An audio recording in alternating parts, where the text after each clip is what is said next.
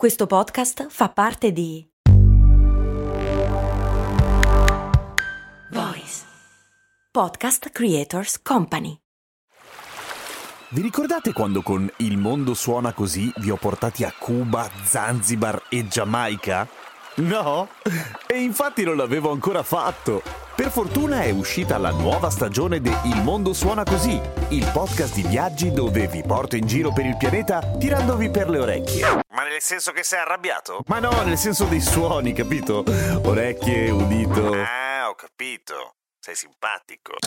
Il mondo suona così, una produzione voice in collaborazione con Eden Viaggi.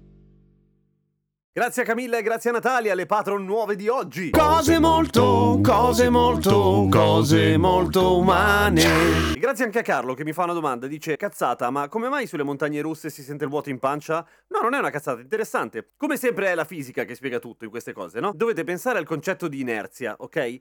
Quella cosa che quando frenate in macchina vi spinge in avanti e così se accelerate in macchina vi schiaccia contro il sedile, soprattutto se accelerate molto e siete dei tamarri che sgommate al semaforo, ma non lo fate. E la stessa cosa accade con tutto il nostro corpo, ovviamente. Ora, cosa interessante, il nostro corpo non è capace in alcun modo di sentire la velocità a cui si sta spostando. Quello che può sentire è la decelerazione o l'accelerazione, che poi è sempre accelerazione, solo che è negativa nel caso ci si fermi. Come lo sente? Beh, perché siamo mollicci, fuori e dentro, ma soprattutto dentro. Per cui se noi ci fermiamo di colpo, ad esempio, tutto quello che sta dentro di noi, i nostri organi, le nostre budella, subiscono anche loro una decelerazione e la subiscono in modo diverso rispetto al resto del corpo, proprio perché sono legati da tessuti molli. Ok? La stessa cosa accade sulle montagne russe, cioè sugli spostamenti verticali di base. Noi scendiamo e il nostro stomaco e il nostro intestino e tutto quanto rimane per un attimo più in alto, per cui lo sentiamo spostarsi verso l'alto. Poi fortunatamente le cose si rimettono a posto in modo abbastanza rapido, ma è proprio quella la sensazione, cioè la decelerazione o l'accelerazione verticale. Ovviamente noi, essendo bislunghi,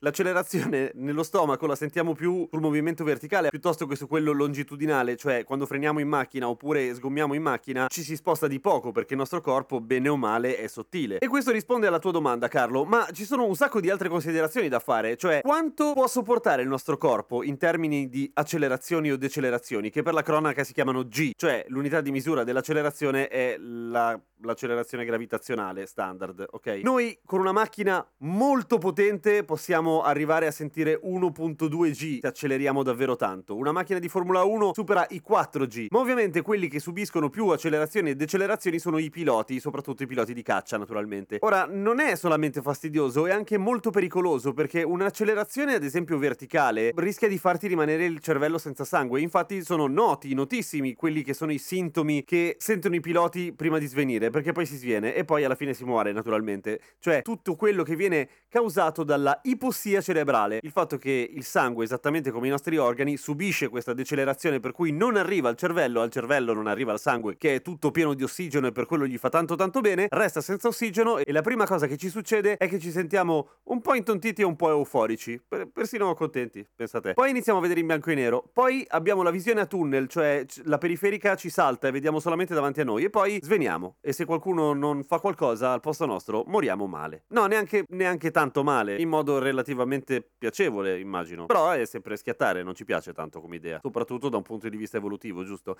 E cosa fanno i piloti d'aereo per sopportare questo? Beh, intanto hanno dei fisici da paura, si allenano moltissimo, sono molto muscolosi e una struttura muscolare aiuta naturalmente a sopportare meglio i traumi, ma questo non può evitare ai piloti comunque di eh, subire tutta una serie di leggi della fisica che muscoli o no quelli ti cuzzano e ti fanno fuori. Ci sono le tute anti-G. Le tute anti-G sono delle tute che si gonfiano e che comprimono il corpo del pilota in modo da aumentare la pressione sanguigna, in modo da mantenere il flusso il più uniforme possibile. Ovviamente ci sono dei limiti in quello che possono subire, però è questo. Le tute anti-G, i caschi, le cinture di sicurezza, ma anche in automobilismo tutto questo derivano dagli studi di un matto americano militare pilota che si chiamava Stapp, che negli anni 40 eh, ha deciso di studiare gli effetti dell'accelerazione sul corpo umano, in particolare sui piloti naturalmente, perché lo scopo era rendere più sicuro il volo dei piloti di guerra naturalmente. E fece un sacco di esperimenti con un sacco di volontari, ma poi a un certo punto, arrivati a un certo livello, i volontari dissero stop,